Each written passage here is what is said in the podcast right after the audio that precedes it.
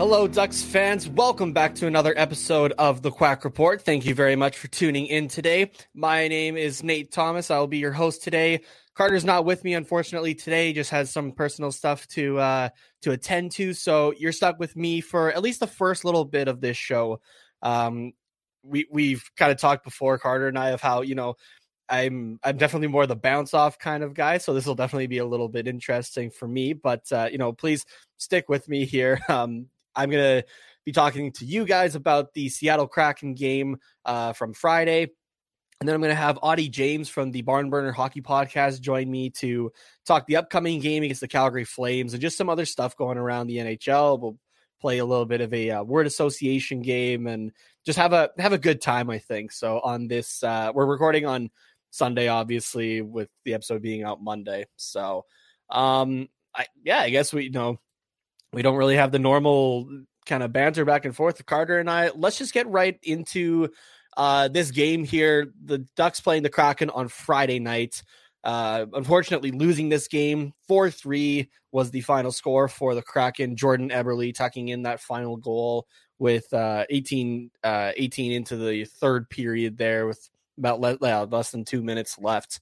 Um, it's not the first time we've had that happen to us, unfortunately. And it would have been nice to you know take the game to overtime, but I mean, really, what what are you going to do about it with a chance like that that Jordan Eberle had? Um, just unfortunate, but this is a team that uh, you know we we just gotta we gotta move on from this. I think, and uh, you know we're we're fighting for we're fighting for the playoffs right now. At this point, uh, we're currently sitting as of Sunday the second wild card position uh, in the Western standings there.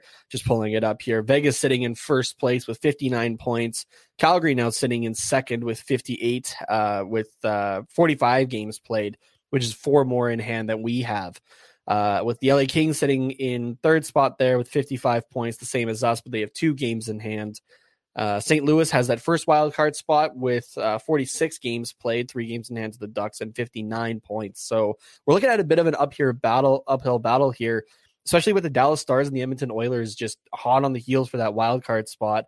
Dallas with 45 games played and 52 points. So we'll have to see what happens there. And same with the Oilers, played 45 games and have 51 points. So this Ducks team is really going to have to, you know, put the hike up the suspenders however you want to whatever analogy you want to use or that sort of thing and they really got to start playing some uh, some hockey and getting you know those two points as as often as they as they can. So they uh really got to pick it up here but we saw a lot of we did see a lot of good things i think in this game.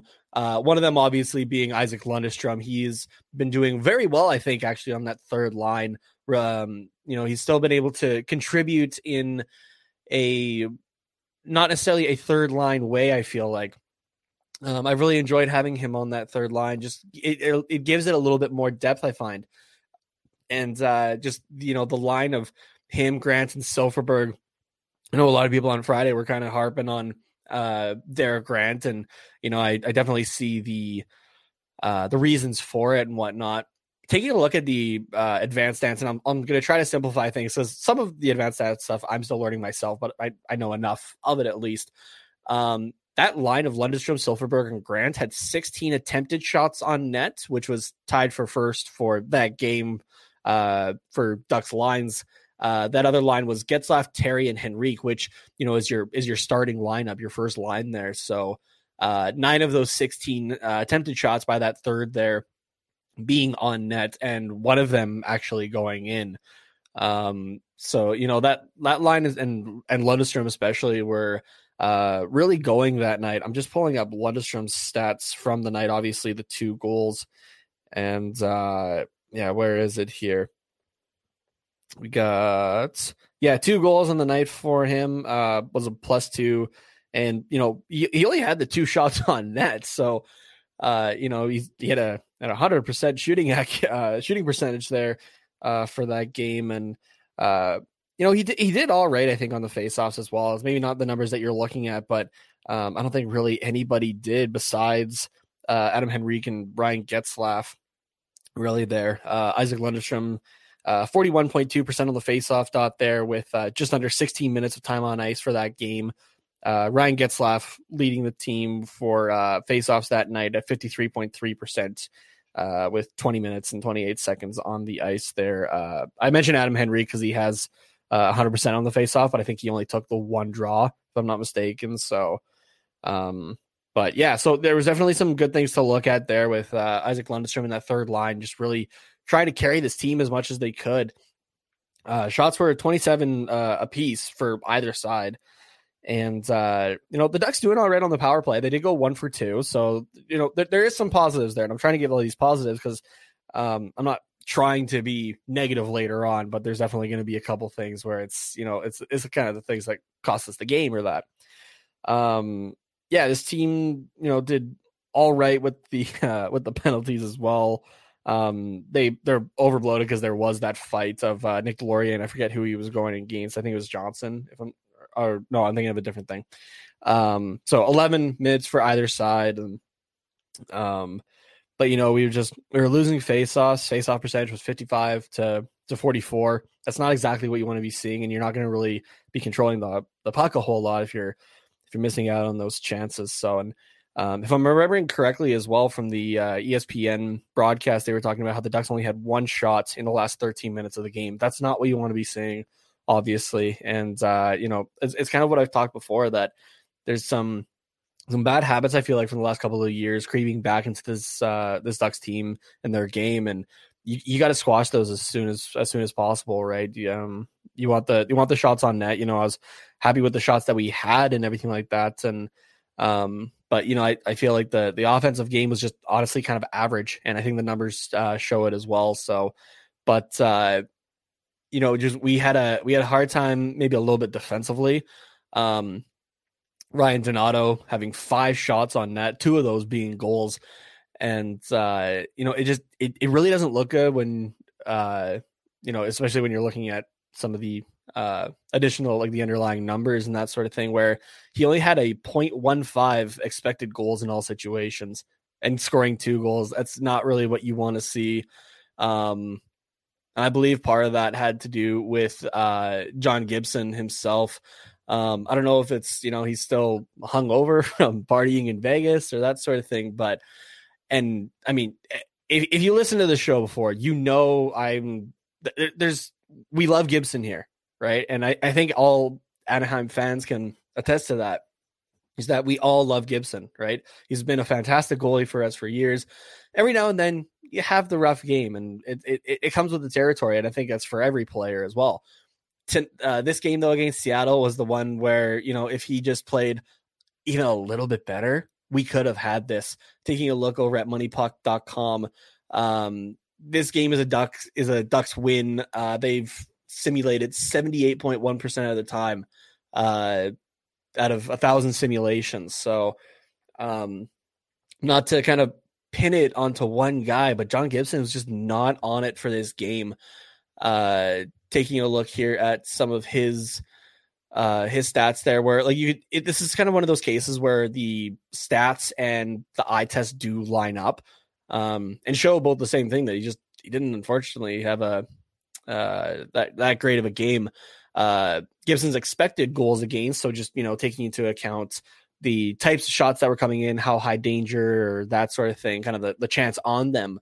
Uh, expected was supposed to be 1.49, so less than two goals a game, right? So if obviously you can't have a in in real life you can't have a half goal, right? So expected for one goal against, and he had four there. Um, so for the negative uh, 2.5 on the goal save above expected. That's not what you want to be seeing. Um, hopefully, it is just a one off. I feel pretty confident to say that it should just be a one off. We've we've seen way better from Gibson. Just this wasn't his night, but unfortunately, it did cost the team. Uh, taking a look at just even like the shots that the Kraken had, and especially the ones that went in the net. Um, see if I can uh, see if I can pull this up here actually, and it'll kind of just help me explain what I'm uh, what I'm trying to show here. Um, if you're uh, this and this is a great opportunity as well if you're watching uh, to be watching us on uh, on YouTube or Twitch when we're streaming these as well, so you can see these visuals that we bring up every now and then. And uh, yeah, so here we'll bring it up here. So we got uh, this is again from MoneyPuck.com. Uh, we're gonna zoom in here on the Seattle or the yeah Seattle end where the Ducks have uh, were shooting there. Uh, you have a 3.5 chance of scoring from the uh, uh, Czarnik goal. Uh, we'll go to the high slot there, which is a 6.1% chance. That was uh, one of the Donato goals um, in the second period there. Got another one, 7% chance. That was just on the uh, the right side of Gibson. That was that Jordan Eberle goal that gave them the lead and consequently the win as well. Um, then you go even a little bit farther to the bottom uh, of the circle there, and you had a 3.2% chance of scoring uh, for Yanni Gourde there in that case. That's just not something that you want to be seeing, like those low danger shots and chances going in the net. Um, when you can't, like when you, in this case, consistently have those going in, it's going to be hard to crawl back from that. Um, and I, I realize I kind of just backed out of it, but um, for the visuals at least. But the Ducks, man, they were swarming the net, had great chances. Uh, to all three of their goals coming at in high danger chances of uh, you know like 23.2% 30% chances right like those are the ones that you want those are the ones that you expect to go in not back in the other end where you have you know 7% at most that's not what you want to be seeing so hopefully this can get turned around i think for uh for the next game and um yeah, hopefully just a little bit of the the Vegas All Star hangover, right? So this is obviously not the John Gibson we're used to watching, and uh, yeah, just hope that it, it, it turns around and he has a better game uh, versus Calgary on Wednesday. Which again, we'll get into that. We're gonna have Auddie James here on the show uh, in just a little bit here, just once we're done wrapping up uh, talking about this game. Um, like I said, I'm trying not to be too negative to this because you know I think the I think the rest of it was really good. Just I, I feel bad for blaming one guy, but man, you you look at the numbers and Gibson did not help whatsoever with all four of those goals being considered low danger attempts. Um, when you're when you're looking at advanced stats, if this is something you're wanting to get into as well, you have your low danger, your medium, and your high danger chances, right? Um, and all of these attempts uh, that went in were low danger chances, right? Those are not ones that you should be having go in and that sort of thing, um, at least as often as they did in this game the four times, right? So um, one more thing here that I had about this game, and you can also let me know what you thought about this game, unless you just want to move on from it, which I totally understand. You can let me know at Quack Report Pod on Twitter. Uh, remember, I run that social media account for for us here at TQR. Um, I, I love the engagement and everything like that. So you can shoot a DM. You can just you know tweet at us. Um, it doesn't necessarily uh, doesn't necessarily have to be about this game or that. And you can also you know leave a comment in the uh, in the comments there on YouTube um, we do go through those. We do reply to as many as we can and that sort of thing. So, uh, yeah, be sure to interact with us over there and like and subscribe while you're there. And uh, if you're just listening to us on, on, your podcast right now, be sure to give us a, uh, five star review. So, uh, the last thing I wanted to talk to talk about in this game before we uh, we'll head to a quick break there and uh, bring on Auddie. Uh, man, just in the third period there, the Zegras and Dunn thing. Zegras, I, I okay, I'm removing the rose colored glasses, and I'm doing my best here. Uh, especially being uh, a ref myself for so many years. Zegras did deserve, I'll say, two minutes. That that was warranted, and that was correct. However, the Vince Dunn slash looking like Paul Bunyan out there uh, with like the full body rotation to hack the back of Zegras's leg I even showed this to uh, my girlfriend who who is a hockey fan, but obviously not in kind of the same level as you or I, who are you know listening to these podcasts, are just uh, heavily invested in the sport, let alone a team or that sort of thing. Um, I just asked for her, you know, blind opinion and that sort of thing. Of okay, does this look like this guy's actually trying to hurt him, or is this just, or is this kind of getting blown out of proportion? And she says that looked more like she like he uh like Vince Dunn was trying to hurt Zegras, right? It just got too under his skin and he just went for it pretty much. Um, I did pull up the rule as well for uh for attempt to injure is what a lot of people, uh, including myself, think that should have been called. Honestly, uh, Rule forty three in the NHL rule book. You can find this all on the NHL website as well. Um, so, a match penalty shall be imposed on any player who deliberately attempts or who deliberately injures an opponent. The circumstances shall be reported to the commissioner for further action. A substitute for the penalized player shall be permitted at the end of the fifth minute. Uh, a match penalty can be assessed for the following infractions. Yada yada yada. It goes down. slashing is in there, which is slashing is rule 85 in the NHL rule book. Um, and yeah, it's it's it's a match penalty, right?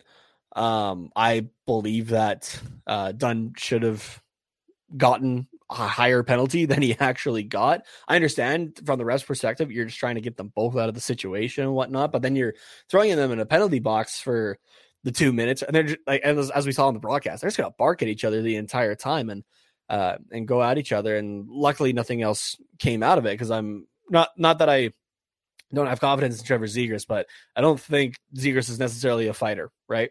Um, he's a little bit more. He, he is our he is our star player. He's our guy who is he's his job is to go out and score, uh, to to make plays, to get assists and that sort of thing. And um, well, not necessarily. So he, his job is out there to to amaze all of us with his his beautiful stick handling and stuff like that, right? He's he's he's not the guy that we call in to fight. That's Nick Deslauriers who uh, did his job earlier in the game as well. So, um, but yeah, that's just my opinion on it. Let me know as well in the comments if you're again if you're on YouTube or tweet at us uh, what you thought the consequence should have been for Vince Dunn. Should is was the two minute okay, and I maybe still have the rose colored glasses on, uh, or should it have been more? Right? Should it have been a match penalty?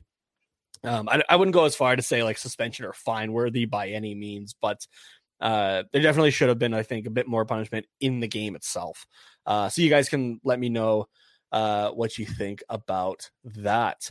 Now, I'm sure you know you're normally used to hearing me talk for long spurts uh, on a regular episode. I'm sure it's a little bit more right now with Carter not being here to kind of interject in the middle of me or that sort of thing. So I'm going to give you guys a bit of a break here. We're going to hear from our buddies over at DraftKings, and on the other side, again, I'm going to have Auddie James on uh, with me here talking Ducks versus Flames coming up on Wednesday and uh, some other stuff going on. So stick around and we'll be back. Yeah, we will be back in just a moment. Hoops fans, the latest offer from DraftKings Sportsbook, an official sports betting partner of the NBA, is too good to pass up. I'm talking between the legs 360 windmill good. New customers can bet just $1 on any team and get $150 in free bets if they win. It's that simple. If Sportsbook isn't available to play in your state yet, don't worry about it. You can still take your shot at a big payday. Everyone can play for huge cash prizes with DraftKings Daily Fantasy Basketball Contest. DraftKings is giving all new customers a free shot at millions of dollars in total prizes with their first deposit. So, what are you waiting for? Download the DraftKings Sportsbook app now, use the promo code THPN, bet just $1 on any NBA team, and get $150 in free bets if they win. It's that simple. Again, that's promo code THPN, as in the Hockey Podcast Network, only at DraftKings Sportsbook, an official sports betting partner of the NBA. Must be 21 or older. Minimum age and location requirements vary by jurisdiction. See DraftKings.com slash sportsbook for full list of requirements and state-specific responsible gaming resources. Void where prohibited. Minimum $5 deposit.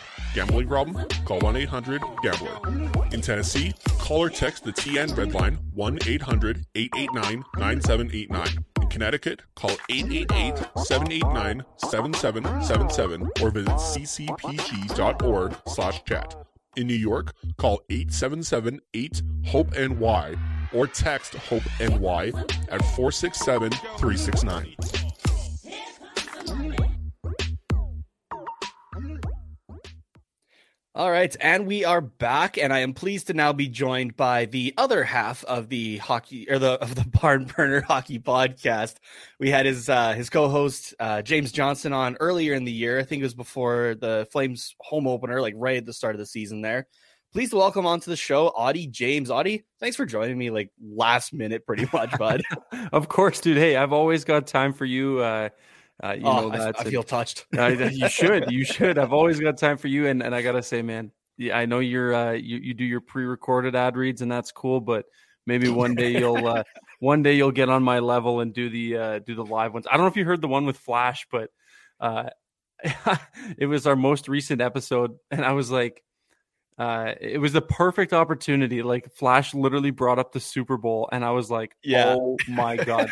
I, I, was gonna transition right into it, but I had to say, like, I had to, I, stopped and appreciated the moment. I'm like, You had to acknowledge it. Yeah, it was good. Every single time I do a live ad read, I wait for the perfect opportunity, and you just set it up for me. So thank you. And with that, and I went into it. But yeah, no, it's uh, you did great, buddy. You did great. You'll you'll get Oh, to you'll get to the live ad reads one day pretty soon. I'll I'll help you out with that one.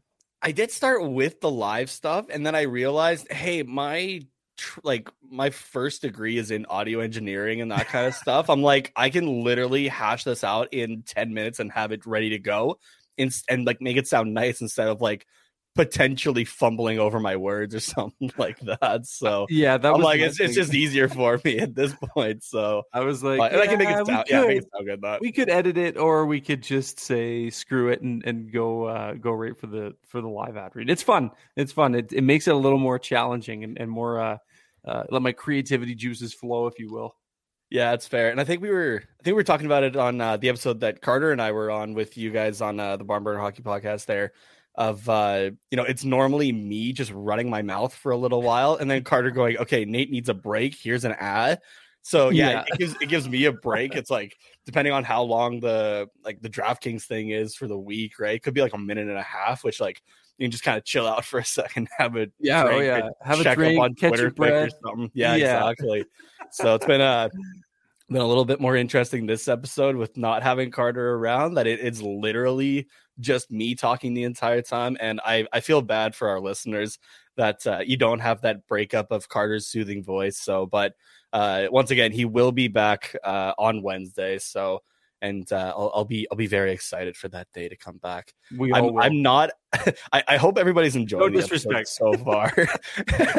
I hope everybody's enjoying the episode so far because, like, you'd think with how much I talk, it'd be easy for me just to continue to talk on my own. But like, I was having to fill my outline just with so many points for uh, that game against Seattle yeah. that they just played, just so I could have something to talk about. So It's But, hard, man. uh, it, it's hard. When I ventured down into the uh, audio, audio in the slot, I, I tried to venture off and do my own podcast and like just a solo show. And it's uh, it's a lot easier said than done. Like it makes you appreciate guys like Jim Rome who who do a, a live show on their own and have you know always have something to talk about. There's no dead air. Mhm. It's always filled with information. It's it's tough.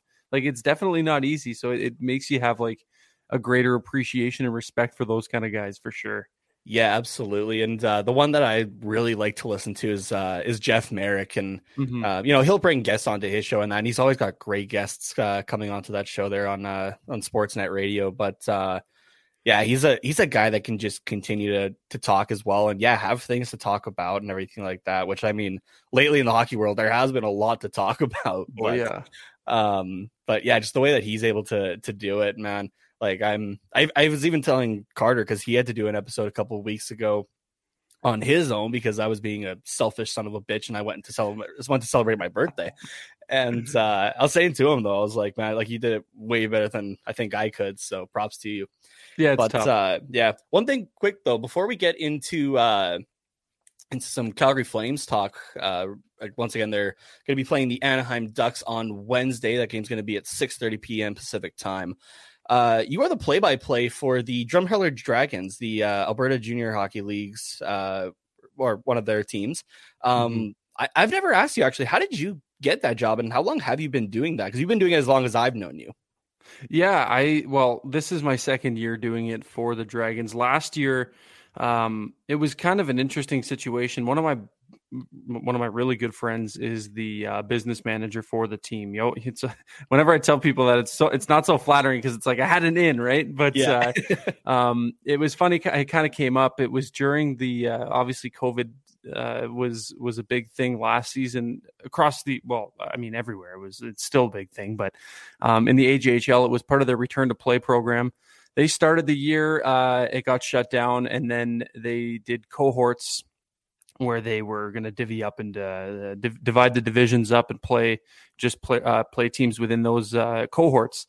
Um, and they weren't they were only doing home broadcasts. So the way that Drum does it is uh, they were up until this season they did simulcast um, on Real Country 910 and Drumheller and on Hockey TV.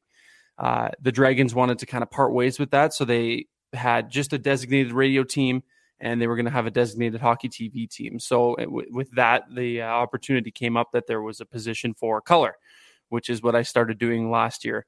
Um, and basically, Connor, their uh, their uh, hockey uh, or their business manager guy, excuse me, was uh, he reached out to me and he said, "Hey."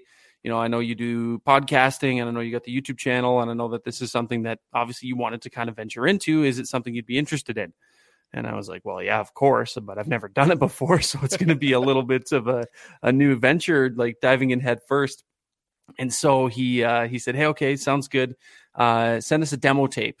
I'm like, the fuck? What do you mean send you a demo tape? How do, how do you want me to do a demo tape? So I literally went into YouTube and found just like random people's, uh, like NHL 21 gameplay footage uh, mm. on broadcast, like on the broadcast settings, so you could see it like it's an actual broadcast.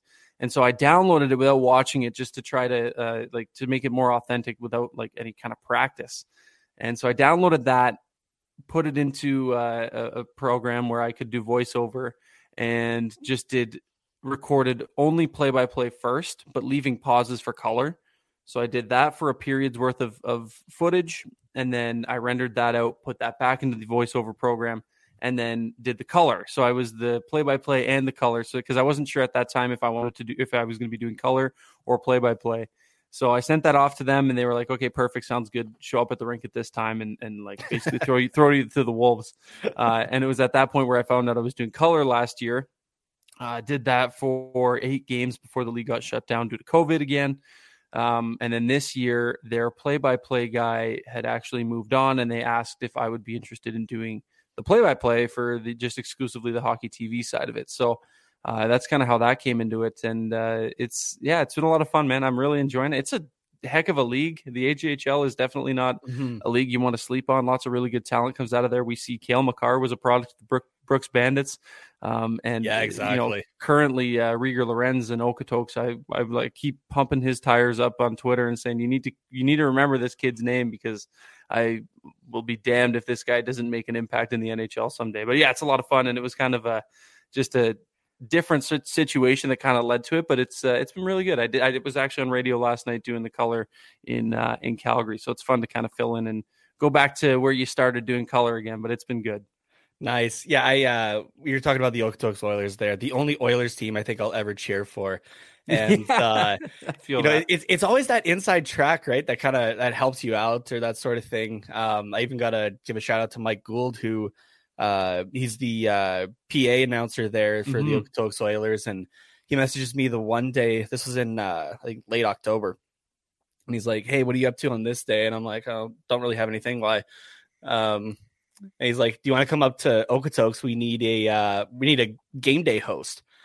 Uh, I was like, "All right, I've never done anything like this though, but sure, let's try it out." So it was uh yeah it was really interesting you know I got like strapped with the radio and everything like that you got to like tell where you are and like they got they have a very nice uh like videotron one of the best ice, one of the right? best arenas in the AJ. so you know got to like tell them where i am so that the camera can find me and everything like that and of course the first like intermission or like uh TV timeout game that I'm about to play with somebody, the microphone glitches and no. I'm just I'm just it's just me looking up at the board trying to explain something and nobody can hear me. and so they just cut and I'm like, son of a so like we're looking at it and it, yeah, it's just a weird glitch. Like nobody could figure out what was happening, but suddenly it was working. And we're just like, all right, we'll go try Sweet. it again. So, Take so it, it was like the first time that everybody really heard me though, because we went back to that game later in the game. First time everybody heard me was myself uh, on the ice. We were playing like this rolling tire challenge. Yeah, had, yeah. like you had, uh, do that a lot. Like yeah. participants in the corners, and they had to roll yeah. like a truck tire to center ice. Whoever got it closest. And so everybody's first impression of me was me talking into a microphone, talking to tires. No, no, no, go that way. You want to go to center ice, not towards the boards. And I'm just looking stupid probably but uh yeah. No it's fun gotta, and that's yeah. that's where you start though right? Like that's that's just like that's where you know and i'm not saying that anything's going to drastically come from you know my calling of games in the AJHL or you know even you're in arena hosting but like that's that's that's how you get your foot in the door right? Like yeah that's exactly. where, that's the that's the grassroots of it all where it's uh you know you look back if you do get a successful career in this industry and it's uh you're you're appreciative of these junior leagues in more ways than just the uh, you know the hockey that you get to watch. Yeah, absolutely. And uh, even then, I'll, I'll give a shout out to uh, Dylan and Isha at the Hockey Podcast Network as well mm-hmm. for even giving us uh, this chance. We were two episodes into uh, our own show. It was the the shooting around show is what we called it, and um, was just supposed to be like kind of general hockey talk or that. And they're like, "Hey, we need somebody to cover the Ducks. Um, would you guys like to do it?" And it was Carter and I, and at the time, a buddy of ours, uh, Steven. So we're like, "Okay, Calgary fan, Edmonton fan, Colorado fan, covering the Ducks. Uh, what could go wrong? Why, yeah, exactly. What could go wrong? Might as well. So, but uh, I'm, I'm kind of having flashbacks to this though, because for that show, I was the host of it, and it it wasn't great. I'll tell you that much for free. But uh, yeah, I'm just kind of having flashbacks to uh, to that a little bit. So, but yeah, you know, they they picked us up, and they were just right right away. They're like, we can see kind of the the potential in you guys. So Good scouting um, department they have there. Yeah, apparently similar to us. we we were with a network that shall not be named, and yeah, uh, no, I'm not going to say anything. and uh, Isha, same thing. He was like, "Yeah, you know, we love what you guys are doing. We'd love to have you over. There's just no room." And then we got Valimaki, and Isha messaged us the like the next day. He's like, "Okay, you guys want to come on?" like, "All right, sure." so, a oh, they were, and, to uh, Isha and Dylan for sure. Yeah, and I knew they were really supportive when you know all of that shit oh, was going time. down pretty much, and big uh, time. Uh, yeah, and uh, I even remember like I'm not I'm not trying to take credit for it by any means, but like you asking to call me or that he's like, hey, like just like, hey, can I can I talk to you for a moment? Yeah, I'm just like called you the one. I'm day. like, shit, what like what what's going on? Like, why why do you need to call me? Uh, yeah, sure, go ahead. And then you just kind of explain what was going on, and yeah, dude, you definitely didn't make a mistake. Uh, I don't think. Oh, for sure, no man. HPN, so uh, we've been having a blast, and uh, this network is night and day difference to where we were before. and uh, yeah, it was that that call to you was more so just a just so we don't get ourselves back into make sure situation yeah. that we were in. Not that we didn't trust anybody, but uh, it's it was definitely a bit of a shit show to say the least. Yeah, and one more shout out to Dylan and Isha for. Uh, I, I kind of realized as well that um, I mean, like I I knew it, but just kind of realizing that you're not the only Flames podcast on the mm-hmm. uh on the network either. There's uh, Blasty's Corner us, as yeah. well as In the Dome. And uh, we are still the official Anaheim Ducks podcast of the Hockey Podcast Network. So apparently we do that well. Of uh, not not saying that you guys don't. Don't think this is the wrong way.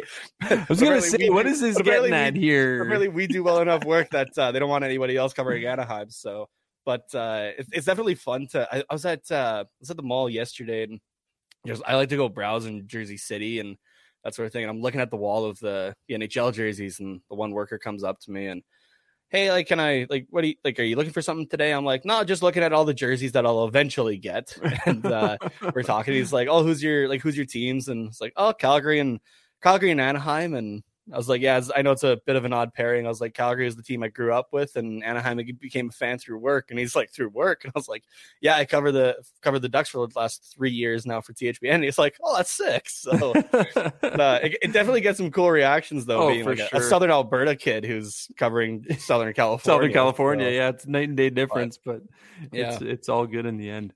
Oh man, so we've been talking for like 15 minutes. We haven't even gotten into what I actually wanted to talk about yet. This is what happens what? anytime I, we're on Barn oh, Burner. Anytime you and I talk, it's always like it's, we always just go off. It's good though. It's good yeah, as long, as long, as yeah, as long as it's good conversation. So both the Calgary Flames and Anaheim Ducks are currently fighting for playoff positions. We are recording this on Sunday, the Calgary Flames are sitting second in the Pacific Division currently, 45 mm-hmm. games played with 58 points. Mm-hmm. And the Anaheim Ducks sitting in the second wild card spot, 49 games played with 55 points.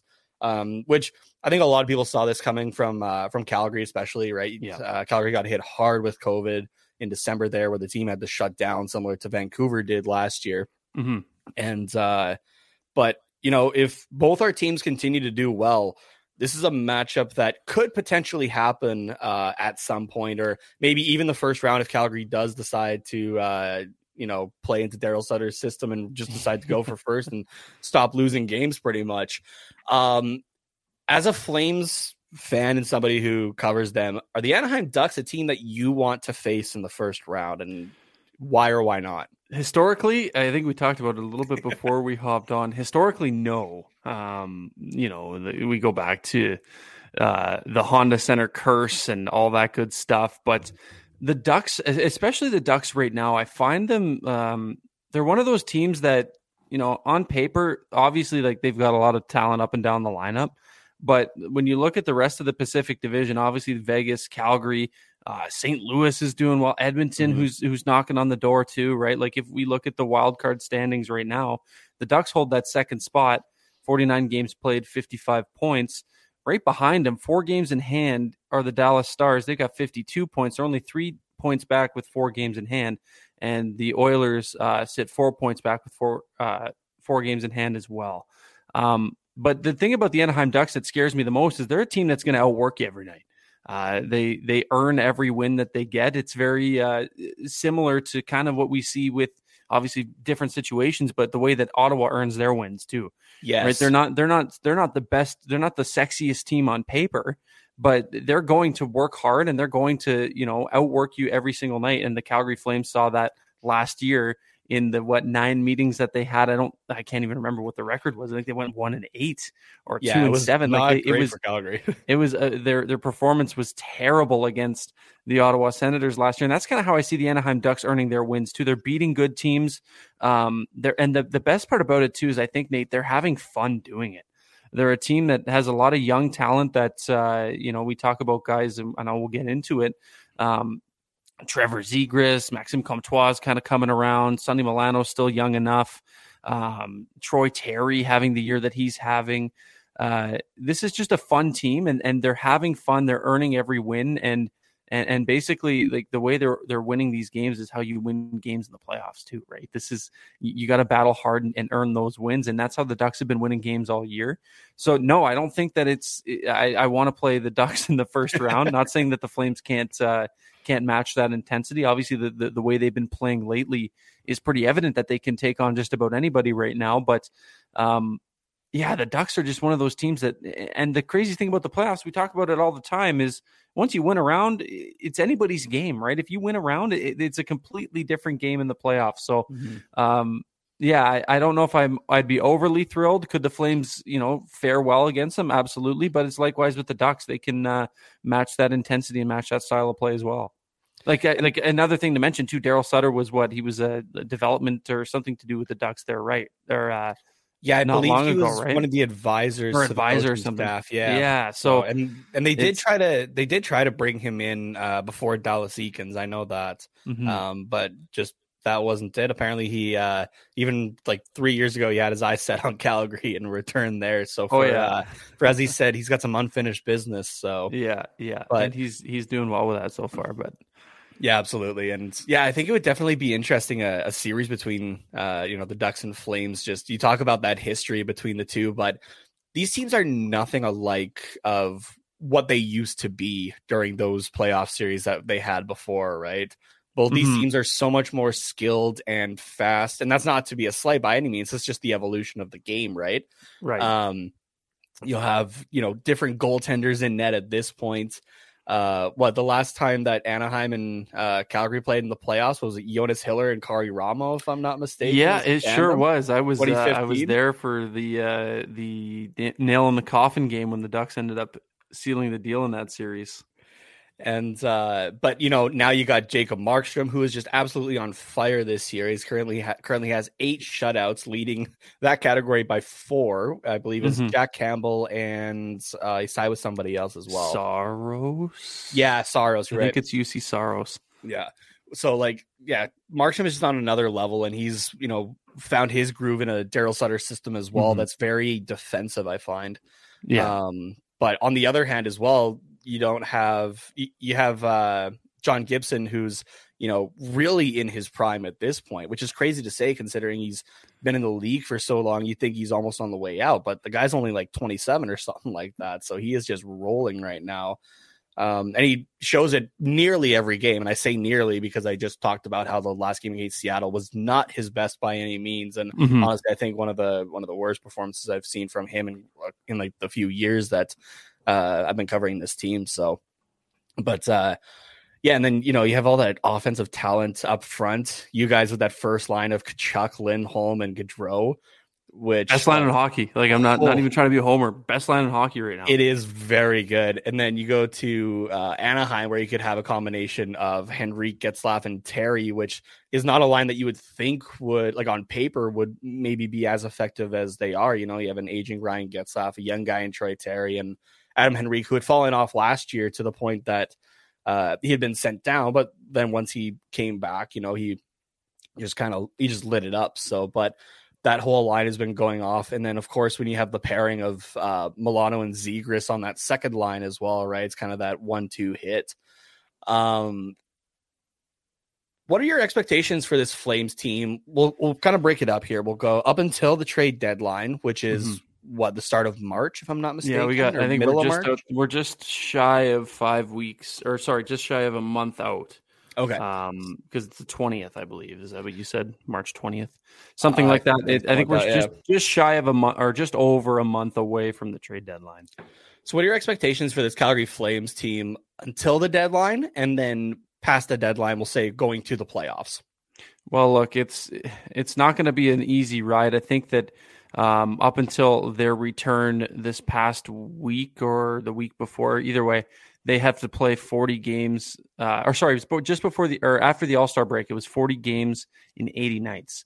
Uh, so it's it's going to be a lot of hockey down the stretch here for the calgary flames. Not a lot of rest um, but you know what? They've been playing back-to-backs this week. They've been playing uh, obviously markstrom started every one of those games they, they've won six in a row they're on a tear here and this looks like honestly, this it's giving Flames fans and, and the media a lot to talk about uh, talk about in this market because this team like they're showing glimpses of a team that could go on a run. A lot of people referencing 04 and kind of like how they nobody expected them to go on a run. I think going into this year it was fair with some of the signings and some of the people that they brought in personnel wise that the Flames, you know, weren't going to be as competitive as uh, you know, they have been in recent years. So it's it's interesting up until the like if you asked me at the beginning of the year, I think a lot of the conversation was around, you know, what are we going to do with Gaudreau? What are we going to do with Tkachuk? Both expiring deals, Tkachuk and RFA. Uh, Johnny going to hit the open market, and that was kind of like the biggest talking point. At this point now, it's like, what can we do to build around and get some more secondary scoring? Because this team, like, legit could go on a bit of a run here. Uh, so compared to the start of the season and where we sit now, it's it's different, but there's uh, it's still just as much hype because you know we we st- we're still talking about the Gaudreau and Tkachuk conversation, but now it's like how can we build more and kind of you know go out into the rental market because you know obviously the Flames are going to have to go out and get a rental. I don't think they're going to get anybody with term unless it's Tyler Toffoli, uh, because they are they are going to have to inevitably re-sign 88, 13, 19, and 58, right? So uh, there's a there's a handful of guys that are going to need new deals. Um, but yeah, it's interesting, man. The, the conversation's everywhere right now. It's it's it's from you know, what are we going to do next season? What are we going to do with 13 and, and 19? And uh, you know, again, what are we going to do with the deadline? But yeah, it's uh, it, well, you know it as well as I do. You're part of the you're kind of part of the whole market as well and fan base. It's uh, it's kind of all over the place. Uh, I do have one question for you here. Johnny Gaudreau currently with 58 points, 19 goals, and 39 assists in uh oh it doesn't have the games played here i thought it did if johnny gaudreau does not re-sign in calgary. Do you think that slams the window shut on the calgary flames or do you think they'd be able to recover from that fairly quickly? I would say i would say 13 like gaudreau is the yeah like he he's the end all be all like you must protect at all costs. And and brad has historically been pretty well or done pretty well in contract negotiations um, with players, which obviously he's he's drafted well. He's he's good at uh, that side of it. Um, yeah, if if Johnny Gaudreau walks, man, I I don't want to say it's like completely slammed shut, but given the track record and history of Brad Treliving, if if Gaudreau walks, I think that the, the window is is all but closed because I think that you know if Gaudreau does walk, it's all but confirmed that Matthew Tkachuk's going to sign that QO at nine million and then head off to St. Louis or somewhere fun, right? Uh, yeah, that fits that narrative. Uh, and then what are you left with, right? Uh, uh you got Lindholm at that point, who's going to be what probably I think a year. He might even be an RFA at the end of or a UFA at the end of that year.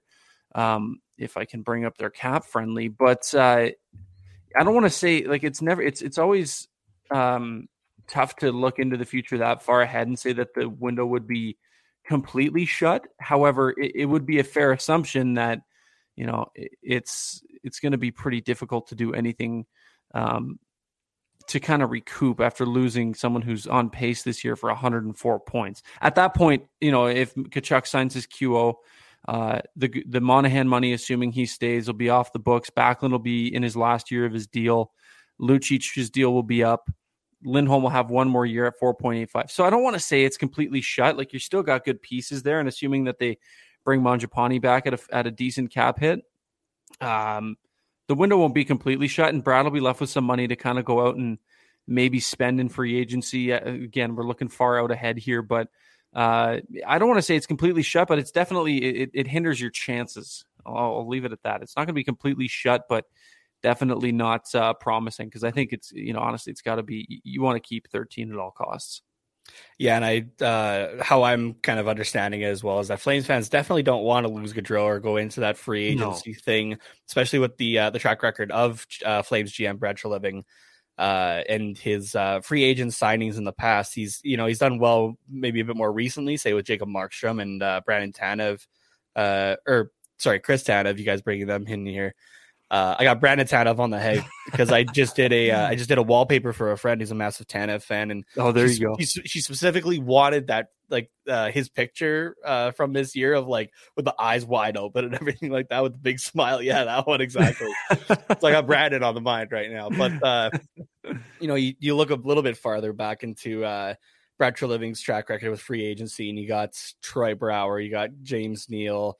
Uh, those are some of the bigger ones, right? Troy Brouwer mm-hmm. being bought out before going to play in Florida, and James Neal getting shopped to Edmonton, uh, Calgary's biggest rival, not like a year after his uh, deal was signed in that trade for Milan Lucic. So it'll definitely be interesting for sure. And uh, obviously, the Flames are going to be have to be a team that you know Ducks have to watch just for playoff positioning and uh, yeah. a potential first round matchup. So it'll definitely be uh, it'll be interesting to see. However, I got to say, if the Flames and the Ducks do meet up in the first round, I really hope that the Ducks decide not to wear their black jerseys for home and that they decide to wear the orange ones because that is a great matchup, I think, of oh. uh, the Ducks home jerseys oh. with the Flames new away ones, the the white 1980s ones. Looks it's like so a match good. made in heaven. Oh my god! And they need to they need to go full time Mighty Ducks. I don't care. Like this is this is uh yeah. It's we're we're a little past this whole duck foot D logo. Let's go back I, to I Mighty Ducks. Hundred percent. Yeah. Let's go back to Mighty Ducks. You've been hinting at it. Let's just let's just someone pull the trigger here and let's go. You're a Jersey guy. I know this, and I know how much you like the Mighty Ducks too. So uh, let's bite the bullet here, boys. Let's let's get on it. Absolutely. Uh, one more thing I think uh, I want to talk about quick about the Calgary Flames it does pertain to the Anaheim Ducks here before we'll take a break.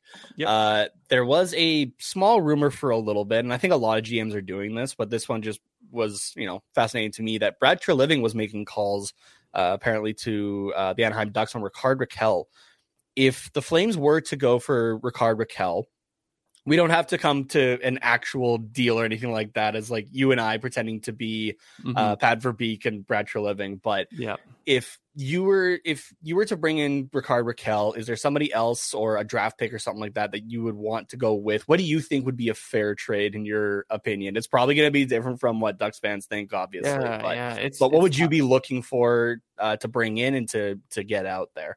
Yeah, it's tough, hey, because he's he's 28, favorable cap hit. I mean, 3.789. Um, right-handed shot, some like a, like an area that the Flames could improve on. I think um, is definitely that right-handed shot.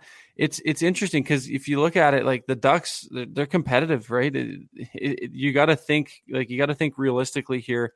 Um, in a deal within your division, where you know you're still a competitive team and there's a you're sitting in the second wild card spot and there's a chance that you could make the playoffs. You really want to lose a Rickard Rakell, so you got to have something decent coming back. You know, mm-hmm. Brad probably called, but we all know how Brad is. Uh, we were close, but at the end of the day, nothing ended up happening. Um, I'd say it's you know, ah, it's hard to say. Like like what do you would you want uh, like a defenseman? Like you want a you want a young D man? Would it would a Juuso Valimaki would would that bring uh bring Verbeek to the table and maybe start the conversation around uh Valimaki plus? I feel like, like that could think? I feel like that could be a good start just because the uh the Ducks aren't really sure with uh uh Hampus Lindholm. We both have a Lindholm on either yeah, team. Yeah. um just with him having an expiring contract here as well, right? Um mm-hmm. you gotta be careful on that back end. Both him and uh it's definitely a smaller number here, but Greg Pateryn, just you know, yeah. more of a depth guy, but you're definitely starting to question uh your defense maybe a little bit there just with that Hampus Lindholm one especially. Uh, there's also uh, Benoit as well is going to be an RFA. So, but he's a young Josh guy. Manson we'll too happens. is he's on IR right now, but he's on a he's an expiring deal right. Yes, you are correct. Yeah, I had to scroll down a little bit there. So he's currently carrying a cap hit of 4.1 million dollars at uh, 30 years old. So you bring in um, a 23 year old Juuso Valimaki who. You know, like I look at it as a Flames guy, as you know, if Valimaki gets moved, this is just going to be a typical like Sam Bennett situation. This guy's going to get his, uh, you know, it was never going to happen in Calgary moment and turn into a friggin' Norris candidate, right? Yeah. but uh, I mean, this guy has NHL experience. He hasn't uh, under this system. That we know the coach in Calgary is is uh, has been hard on him. Uh, Mitch Love, head coach of the Stockton Heat, has been singing the praises about him since joining their team. I believe he's got seven points in 11 games down in Stockton, something along those lines. Uh, and he's under team control, right? He'll be a, he'll, he's, you know, I don't know. Like, is it, is that enough to like start the conversation? Is it a Juuso Valimaki? Is it a, you know, because the Flames could, could give up a Valimaki and we still have a Connor Mackey uh, to to kind of come in. And if you're still wanting to keep some young defensemen around, uh, is it is it Valimaki that starts the conversation? Is it Valimaki plus? Is it Valimaki plus conditional picks? Like, is it a third that turns into a second, or a second that turns into a first? Like, I don't. I, I just don't think that the like the Flames would want to go big fish spending on a Rickard Rakell when they've been linked to so many other names too. So like, you probably mm-hmm. don't want to. You don't want to throw a second that turns into a first if the Flames, you know, resign or win a couple playoff rounds because you could probably use that second that turns into a first, or hell, even just that first uh, in like a Toffoli or a Pavelski. I don't know. What do you think? Like, what what kind of what kind of addition would you make to a Valimaki uh, to a deal that kind of revolves around Juuso Valimaki? I feel like it could be picks. Um, I'm also trying to take a look at just what the rest of the contract situation looks like because obviously you are taking Rickard Rakell off the books. You'd probably be looking at free agency to fill something like that there. Um, but you do also have some upcoming contracts, uh, some RFA guys. You got Sonny Milano, uh, mm-hmm. uh, Sam Steel, Isac Lundestrom, who's been doing great on that third line, actually. Um, even you know carrying the Ducks as much as he could against uh, Seattle there on uh, oh, what was that Friday night? Yeah. Um, yeah, Ryan Getzlaf is potentially coming off the books as well. We'll see if he does resign though. It'll probably be, uh, you know, just kind of that that one year at a time until he feels like he's done. So um, there's kind of been talks maybe both ways of he's not sure that sort of thing. But yeah, I feel like it would be Valimaki and picks to to start, and then they would kind of go from there. So I think the best part about starting the conversation with Valimaki, like I mentioned, 23 years old. $1.55 million cap hit this year and next, and still t- under team control uh, in 23 24 when he's an RFA. So, you know, do you take a flyer on, on a guy who just needs a fresh start? Mm-hmm. Uh, you know, we know that Juuso Valimaki has upside and has potential. Like he just hasn't been given the opportunity. Like, would you? I don't know. What? What?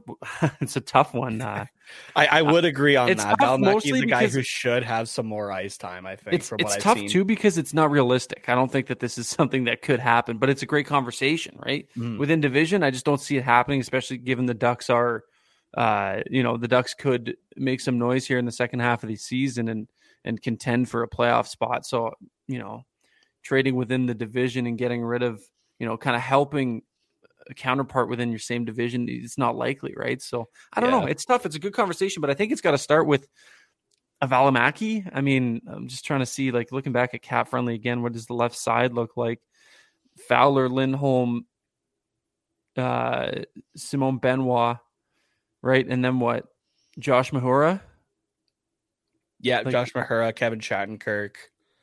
Um, Just specifically the left side though, like oh, and Jamie Drysdale. Yeah, yeah, could could could a Valimaki come in and and get minutes right away? Is he is he playing uh is he playing in the A? Like I don't know. It's it's it's interesting. It's an interesting conversation, but I think it starts with like a Valimaki kind of prospect or I don't want to say like Dillon Dubé, but maybe like a Dillon Dubé. mm-hmm. But then like what do you you're just like kind of improving from uh from Dubé if you're I don't know. I think it's got to start with like Valimaki. I think that makes the most sense. I don't know about you. Do you think he's a guy that could be Norris potential if he was given the chance? I don't know if he's got the uh, if he's got the ceiling to be Norris potential. Um, we saw it like this past uh, off season. He was playing in Finland. I can't remember. We talked to, when we talked to him. He was uh, ju- he had just returned from Finland. He was just getting settled into Calgary when he was on our show, uh, and he lit it up. He was he was Mhm. a boy amongst men. He lit it up over there, and it was uh, you know gave Flames fans a lot of thought that this guy was going to contend. But then Oliver Kylington had an unreal camp and, and he didn't ever take his foot off the gas, right? He took that spot from Valimaki and Valimaki was eating popcorn uh, up there with Michael Stone. And, you know, good to see Hey, at least it's back tasty to- popcorn. At least it's good tasty popcorn. Dome popcorn is so good. Oh, but uh, at least he's getting ice time now with Stockton, and he's not sitting on his ass in the press box. But yeah, I mean, I, I could he be Nor like I don't know if he's like a top three Norris guy. He could he could be a guy that I think he might have the upside to earn votes, but I don't think he's you know. But given the Flames track record, like look at the Bennett trade, and I know that he was never going to be that here, but now he's he's scoring at a ridiculous rate. So I don't know. It's interesting. I think the Valimaki could. Uh, he's got definitely got the upside and the potential and the ceiling, but I just don't know if it's a small sample size too, right? We haven't seen him in a lot of NHL action, and when we have, we've seen him. Yeah, we've seen him look really good.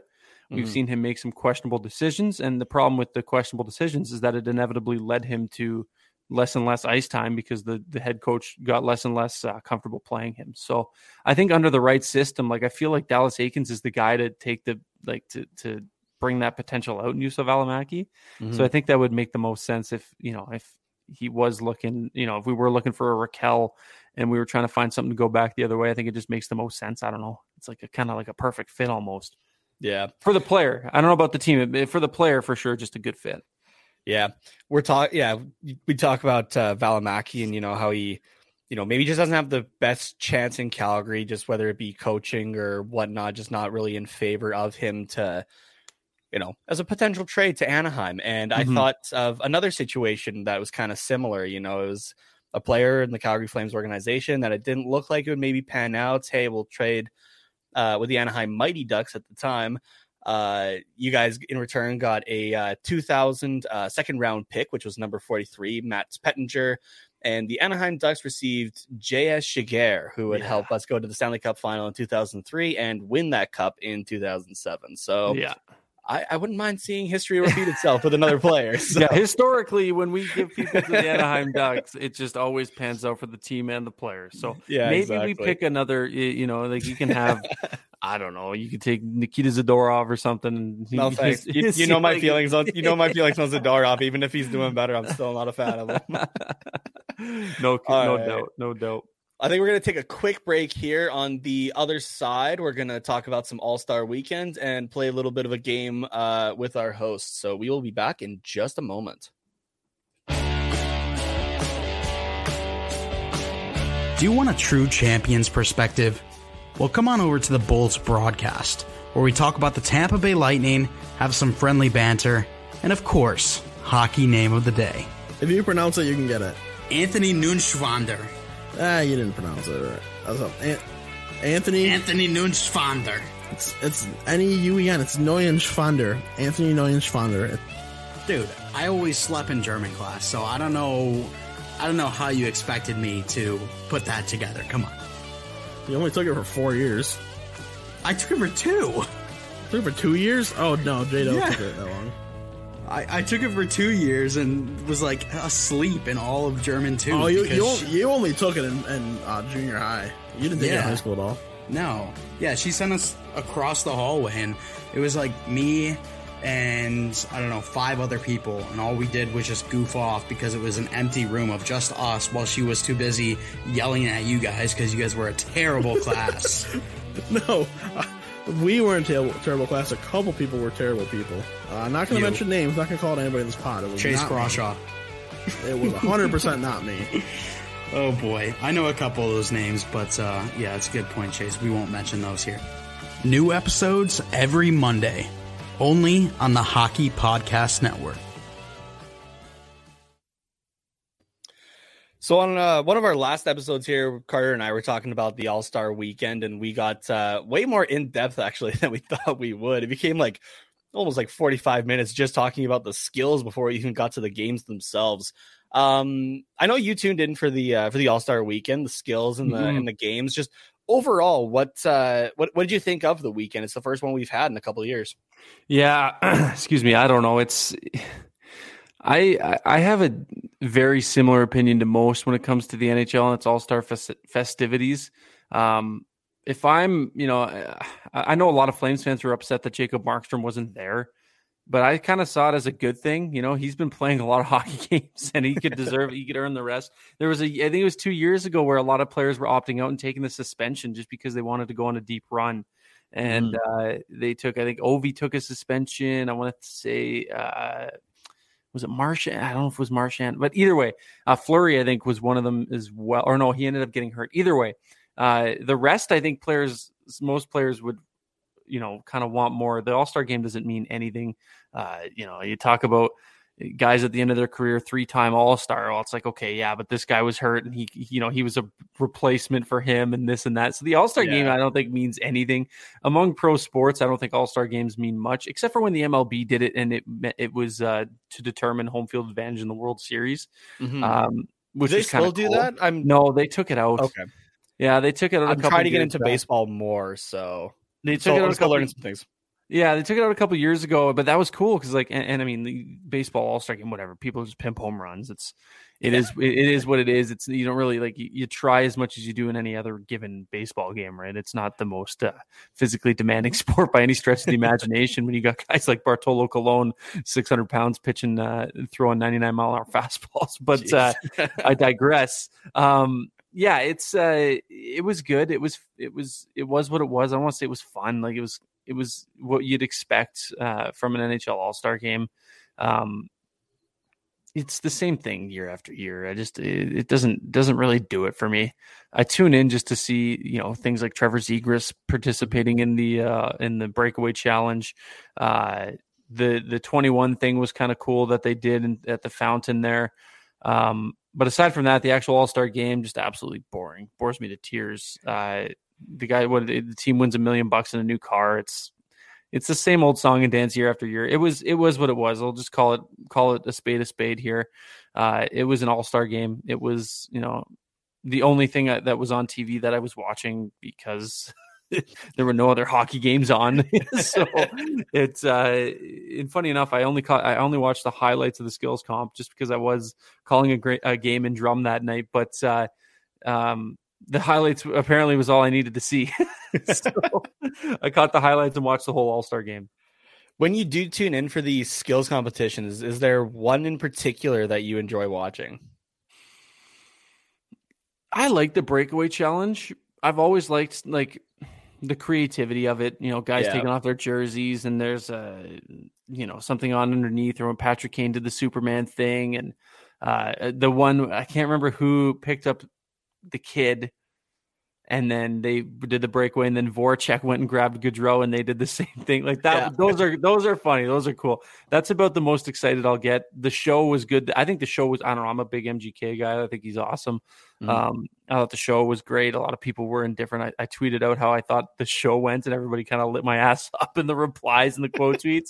But uh, yeah, it was it was all right. The, the, the breakaway is what I look forward to the most, uh, and and I like fastest skater just to see because there's it's not the same year after year. Like you know, hardest shot was almost always Zdeno Chara's for the longest time. Al MacInnis Mhm. won it a boatload of times.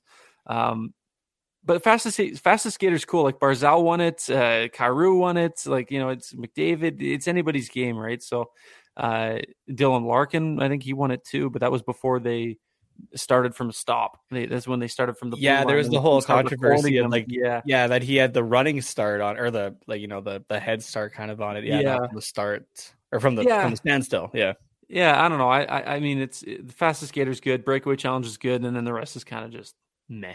there. Yeah, no, I was really glad that they brought back the breakaway challenge because yeah, it was it was fun to see players' creativity and stuff like that. And yeah, like I think back to uh Patrick Kane and the Superman ones, what he had the his two attempts where he he uh you know flew along the ice and Yeah. threw the puck in. Batted, yeah. the other one he had the the puck that exploded into like five pieces once Yeah. he took the slap shot and that kind of thing and um or even uh even Corey Perry when he was still with the Ducks he you know stops at the top of the circles and he pulls out a mini stick, Mini stick, from his yeah. from his pants and dangles in and stuff like that and um I think one of the like the more kind of pictures from uh you know those breakaway challenges was uh, Brian Elliott pulling out his phone when he was with St. Louis, turning around and taking a selfie before he came in to shoot. So, yeah, the, the the- breakaway challenge was always fun to me, and Yeah. I really enjoyed this year seeing the creativity, of, especially of some of the younger guys. Right, you have uh, we'll, we'll get into Zegras obviously, but um, the if there was another one that had to be close to it, it would have been Jack Hughes and his whole magician Yeah. act with the mini Jack. Yeah. I thought that, was, cool. Brilliant. So that was so cool. Yeah. um, I just I like yeah, I still don't think Pietrangelo. ag- Again, I Dude, I understand that like, like, this oh. doesn't mean anything. I, I know, totally but that's get it. the worst part about it. It doesn't mean shit, and they still just like they still make it a joke. Like Pietrangelo Yeah. didn't even hit the goddamn net With both the net. attempts. yeah, he missed the net, and it was just boring as shit. And and he ends up winning. I don't know. It's it's it's a joke, man. It's just a joke. There were rumors that they Mm. were trying to bring Jack Eichel out to be part of that, uh, to kind of have like you know the first reveal of Mhm. Eichel in full Golden Knights gear and that sort of thing to help Pietrangelo out. Which I think that could have been cool. That could have added to it, but we all know in our hearts that it was either Hughes or Zegras that won. Mhm. Um, if you had to pick between those two, who do you think wins it? oh, Hughes or Zegras. Oh, Zegras. Zegras Yeah, without a question. Beautiful. Love to hear it. You know how hard that is. Not Like, pandering to the crowd at all. You know how hard that no, and it's not even like a bull- it's not even me bullshitting you. Like, dude, you know freaking hard that is? Like I, I can hardly get the puck up on my stick like that when I'm on the ice, like in beer league. This guy Yeah. did it blindfolded, kept the puck on his stick the entire time. It did not touch the ice uh, Well, mascots were throwing dodgeballs at him too. Yeah, it was unreal, and he he still did. Oh my god, that My ugh. my favorite part was looking at the camera angle behind the mascots that were throwing the balls, and you see Wild Wing, uh, who was part of it as well, the Anaheim Ducks mascot, uh, throwing his ball, but instead of throwing it at Zegras, he throws it at uh, oh, who was the who was the special guest goalie for that? Uh, Renault. Oh yeah, yeah. yeah. He, he throws it at her instead. I saw that after. I was like, oh, okay, yeah, Wild Wild Wings got the got the priorities straight here. Yeah, no, and it's like I don't know, like that that Trevor Zegras man, holy, is he ever fun to watch? And I'm glad they had him there. I was pushing for him to be last man in. Um, was he? He was available for last man in? No, Uh, Or no, was he he wasn't. It was Troy Terry who was available for last. That's in. right. That's right. Damn. So- well, I was I was pretty choked to see that he wasn't even invited, but then they, they kind of made right by bringing him there. Yeah, But uh, yeah, I don't know. It was uh, it was unreal. Yeah, Trevor Zegras like by a mile wins the wins the uh, breakaway challenge with like without even any question. Mhm. Hughes was Hughes was awesome, but uh, if you look at pure skill for a skills competition, yeah. a skills competition after all, right? It's in the name, Yeah. skills competition. You got to kind of have skill. Um, Zegras fucking mop the floors, mop the floors. Oh, Love it. Uh, there was one clip. I'm not sure if you saw it even. Uh, that was they. I think it's is it on the Thursday or like earlier in the Friday. They have a mascots game. They do, where, like you know, and Wild Wing was one of the goalies, and I'm not sure who the other goalie was and stuff like that. But it's always just funny seeing like the pictures of that because it, it reminds me of like threes on the NHL games, right, where you can pretend like, yeah, except those, except those, those guys can actually skate on three. Yeah, exactly. But Not I was like Howler. say, that's exactly where I was going with this. I'm like, man, if this doesn't sum up the Arizona Coyotes and the NHL as a whole, right? You throw a mascot out there, which you know what, you're when you get hired to be a mascot, I don't think they're normally expecting you to go out and skate. I No. totally get it. They're expecting you to like hop up on the glass and you know entertain the fans, right? Yeah, like kind yeah. of in between plays. I totally get it. But man, just seeing that clip though of Howler kind of shuffling along the ice, I'm just like, oh man. Yeah, it was it was hard. It was a hard watch, and you know, you you kind of put it perfectly. That just sums up the Arizona Coyote season, and, I guess future to a T, seeing as they're going to be playing at ASU. But uh, yeah, it, we'll it we'll kinda- see. I mean, they have the deal signed, but I don't think if I honestly think if they don't get the Tempe deal done, then what's the point of being at ASU, right? There's not going to be anywhere to play for them after. So point of staying in Arizona. Oh, Oh. Gary, Gary. The minute Gary Bettman is no longer the G or excuse me, GM, the commissioner of the NHL, the very next day the Yotes are going to announce the relocation because this man will do everything in his damn power to keep hockey in the desert, even though it's failed and failed and failed and failed. But this guy just loves the desert for some reason. Like it's a failed project, and he's just got to move on. That'll be my yeah, my two cents about the, the Arizona Coyotes. it does make me feel bad for Atlanta hockey fans who, Right? you know, they were just kind of put in shitty situations, but they got given two chances and it got taken away just as quickly, right? Whereas, yeah, Arizona's been stuck there the whole time. Like when you, and this isn't a slight, obviously, on the great one, but when you have to bring in Wayne Gretzky, who has zero coaching experience, to try to bring people to your games and that sort of thing, right? Like you're you're kind of hitting a wall there already, and that was what ten years ago at this point. Bad, Like bad, bad, yeah. bad. Not So, good. the, the saving grace, and I've said this, you know, when we've had Corey and Richie on uh, who Mhm. do the the sporty show. Um, I've just said it just on my own. The saving grace of the Arizona Coyotes is they brought back the Kachinas full time this Oh, year. Absolutely nice. beautiful, but I still can't get my hands on one because they're just the the jersey is that popular. It's so So, hard, dude. Oh my god, Yeah. yeah. they're they're they're impossible to find. I'll get one eventually. You So, will. I believe in you. Yeah. Uh, all right. So yeah, reason again that we have Auddie on today is the Calgary Flames are going to be playing against your Anaheim Ducks on Wednesday. They'll be in Calgary. It's a 6:30 p.m. Pacific start. Uh, it'll definitely be an entertaining game. It's going to be one that I'm going to go through an existential crisis about. Uh, and it and it's been happening for the last three years. So I just I had to just prepare myself for it. Uh, I got some. Uh, this isn't an advertisement, but I got some Budweisers in the in the fridge purely just for watching Flames homes game like home games, so I can Yeah. feel like I'm at the Saddledome, and you know it's not quite as hard hitting as Dome Foams, but uh, I might have to have a couple just to relax gonna myself before this game. if you if you go like if you pour yourself a bud, just pour it in a glass, go outside, grab some dirt, and just sprinkle a little bit in, mix it up, make, make you feel like you're drinking a dome foam.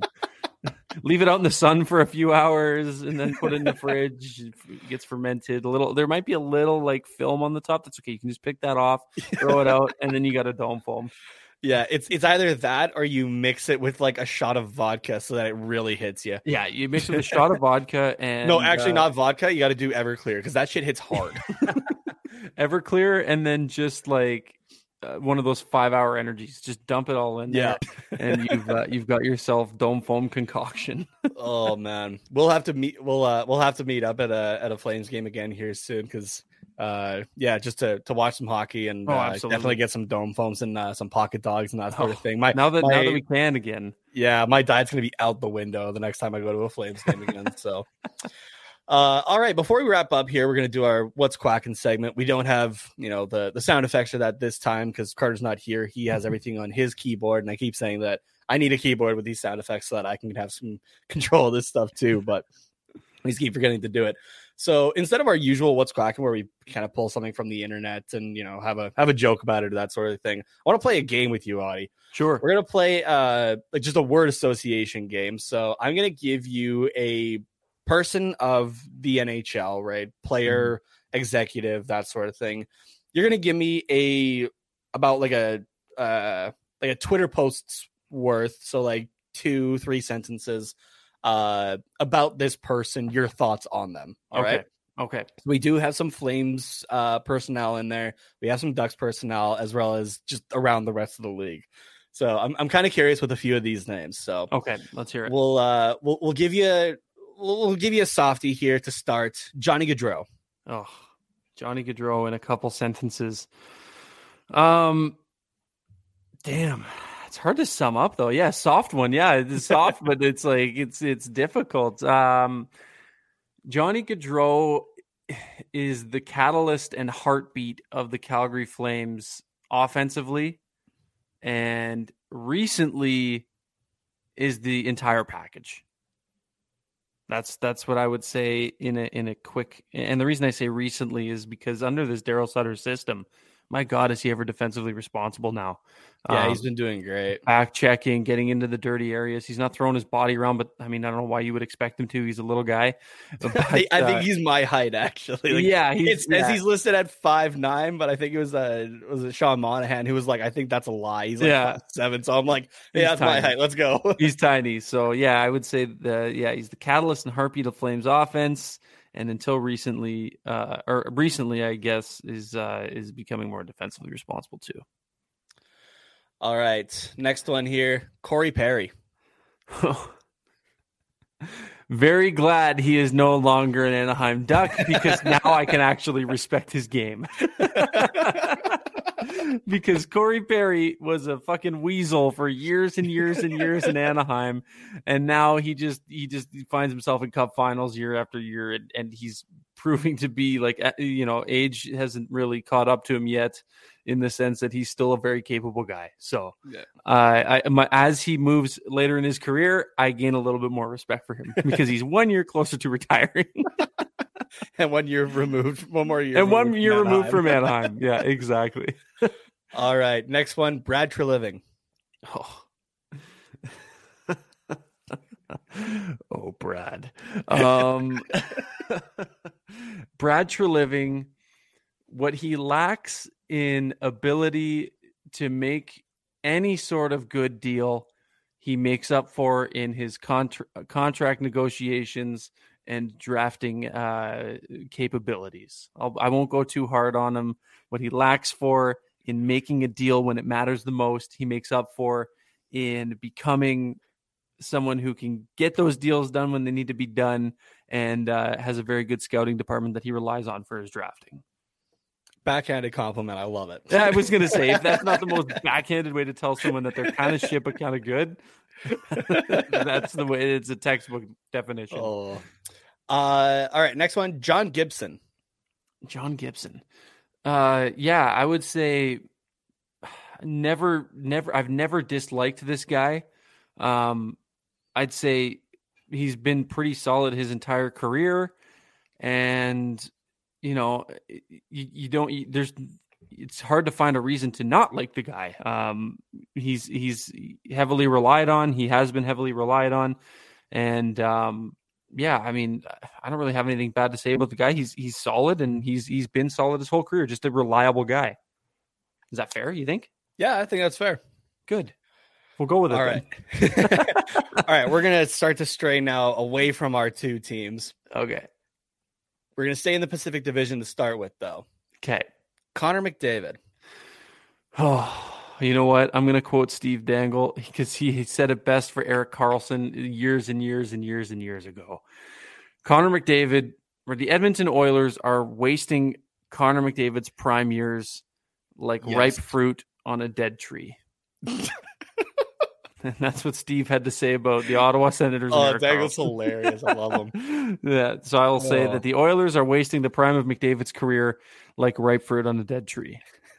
There was uh there's a picture going around from the All Star weekend of uh McDavid and Machine Gun Kelly talking. And oh man, some of the memes that were coming out Oh, of that. so good. I think one of my favorites that I saw though was like, "Hey, I liked your outfit tonight. It reminded me of my house." Have you ever been outside the McDavid mansion before?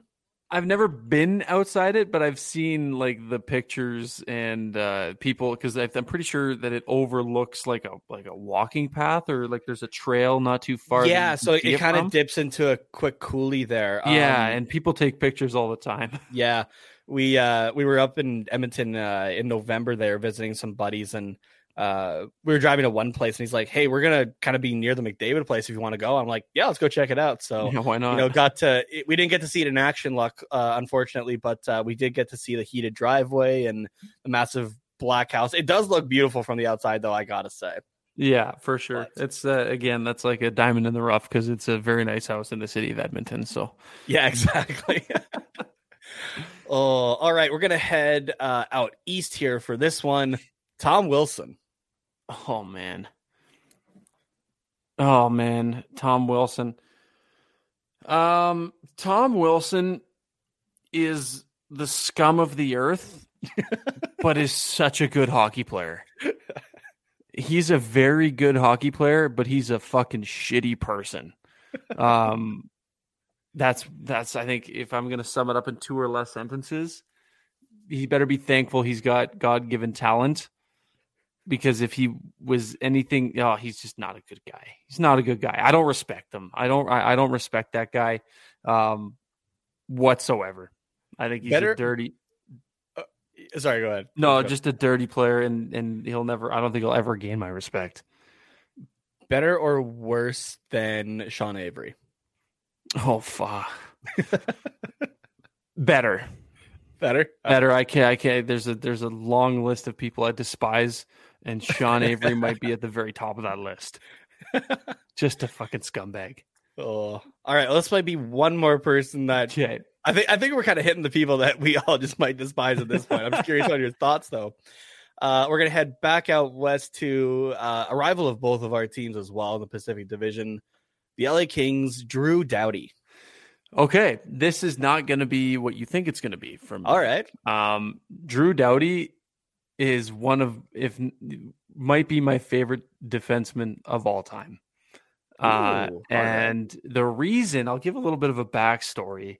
Uh, I'll just say for my two sentences or less, Drew Doughty holds a soft spot in my heart and will forever be one of my favorites. I grew up in Guelph, Ontario, not in the United States, contrary to popular belief. Yeah, I'm don't know. I, I don't know why I had that in my head for so long. I I was so no, don't be. I was like so confused. I'm sitting there, I'm like, is he fucking with me right now? Like, am I? Is he yanking my leg or something? And No, I, I straight up thought that like you were born in Pittsburgh oh and that's no, where like the Penguins came from, and then you'd move to Ontario, then move to Alberta. no, no, no. I was born in Guelph, Ontario, home of the Storm, which coincidentally is where Drew Doughty played in the Ontario Hockey League.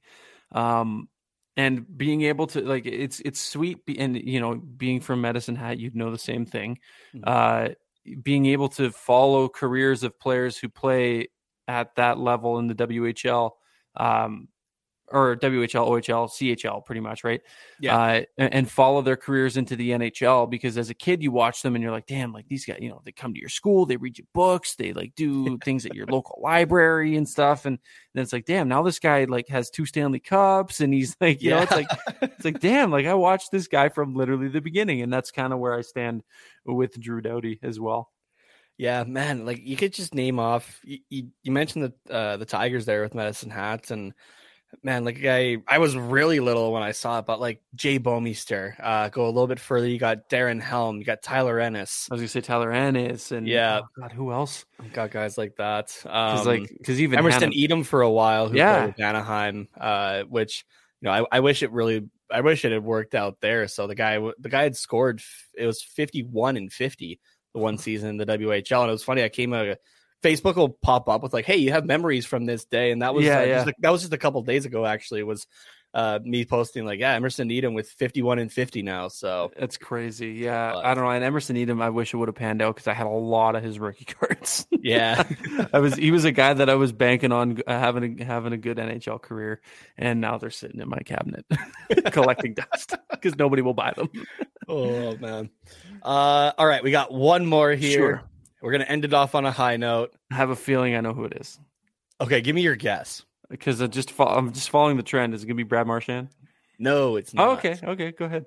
We're gonna go uh, with an executive for Oh, this okay. last one here. Gary Bettman. Oh God. Well, I think that almost sums it up right there. Well, Gary Bettman. Okay, I don't want to be too critical because I don't think he's all bad. Um, Gary Bettman has done a lot of things to grow the game of hockey in places where we didn't think it would succeed, but in the same breath, will not relinquish or or or make rights in a market where it is struggling and has failed for years, thus kind of proving his incompetence, if that makes sense. Vegas was like not many people thought it was going to be a great market, but then at the same time, you've got tours I was one you of got them. Yeah, and, and same with me. You know, you've got, but th- then you think about it, it's like, okay, it's Vegas. There's always people there. There's so much traffic. Uh, you know, so many attractions. This just adds to uh, an already super rich like tourist city. Mhm. Arizona, on the other hand, You got snowbirds. That's about it. It's it. Snowbirds or people that like like I'm planning a bachelor party for a buddy who we want to go golfing down there.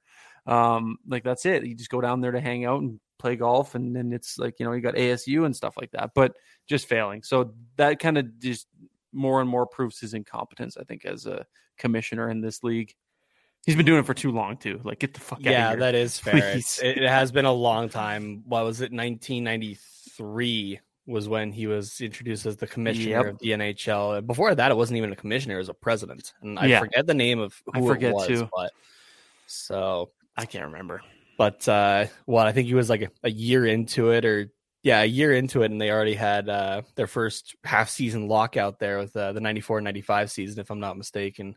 So Yeah, yeah. It's right, right away, just a sign of things to come. I think so. It was Gil Stein in Gil 92 Stein, right. And then prior to that was John Ziegler from Yeah. 77 to 92. So Gil Stein did it for a year. And then they said, you know what? This Gary Bettman guy. And he came over from the NBA, if I'm not mistaken. Uh, fairly He was the- he was like the assistant commissioner or something like that, or yeah, something like, like he had like he had like Bill Daly's position, I think, in the NBA. But yeah, yeah. It was like a like a deputy commissioner kind of thing. yeah. So, all right. Well, I think that's the episode for us. Thank you again, Auddie, for uh, Oh, for joining me today. It was so much fun to, to to chat with you and chat just general hockey and Flames and Ducks For and all that kind of stuff. Uh, let them let, let everybody know where to where to find you, where to find the show, and uh, yeah. Yeah, of course. Um, well, obviously on the same network, the Hockey Podcast Network, the Barnburner Hockey Podcast. You can find us where uh, we put out a weekly show, just kind of geared around the Calgary Flames and, and other news in the in the NHL. Um, you can find me on Twitter at Auddie James, uh, A U D D I E James, and then uh, you can find me on the home broadcasts if you are subscribed to Hockey TV for the Drumheller Dragons and the occasional fill in on Real Country 910 and Drumheller uh, and a new venture that I'll be starting next week uh, as a contributor to Locked On Flames uh, over on the Locked On Network with uh, Jess Belmosto. So Oh, awesome. another another venture that's uh, that I'll be going down as well. So just a, a that one's new. So I'll be not many people know that yet, but uh, that's uh, that's uh, that'll be starting next week once I'm onboarded with uh, with them. So I'll be double dipping in the hockey pod or the hockey networks in in terms of podcasting. So uh, looking forward to that one too. But the Barnburner's not going anywhere. I'm still still like we're still doing Perfect. our regular thing, just a weekly hit uh, with Jess once a week because it is a daily show that she runs over there. So I'll be Mhm. just doing a weekly kind of check in with her. Man, Jess is awesome. It'll be so She's cool awesome. to see you two work together. So Yeah, it'll be great. I'm looking forward to uh, to working with her. It's just a once a week hit, which is great because she still gets her show, which I wanted her to keep the whole time. I'm like, I don't Yeah. want to step on any toes, uh, but it will just be a weekly check in where I'm kind of like a like a contributor co-host kind of thing. So it'll be fun. Looking forward to it. Awesome. And even though he's not here, you guys can follow Carter on Twitter at Carter underscore Potts P O T T S underscore ninety seven. You can follow the show at Quack Report Pod on Twitter. Check us out on YouTube, like and subscribe, and same with our Twitch channels. You can find us on Instagram as well. Uh, you can find myself on Twitter at Tate Namas, T A T E N H O M A S. Again, be sure to like and subscribe. Give us a five star rating on whatever podcast platform you're looking at, and we will catch you all for the live stream on Wednesday, which will be following the game against the Calgary Flames. We'll see you guys next time.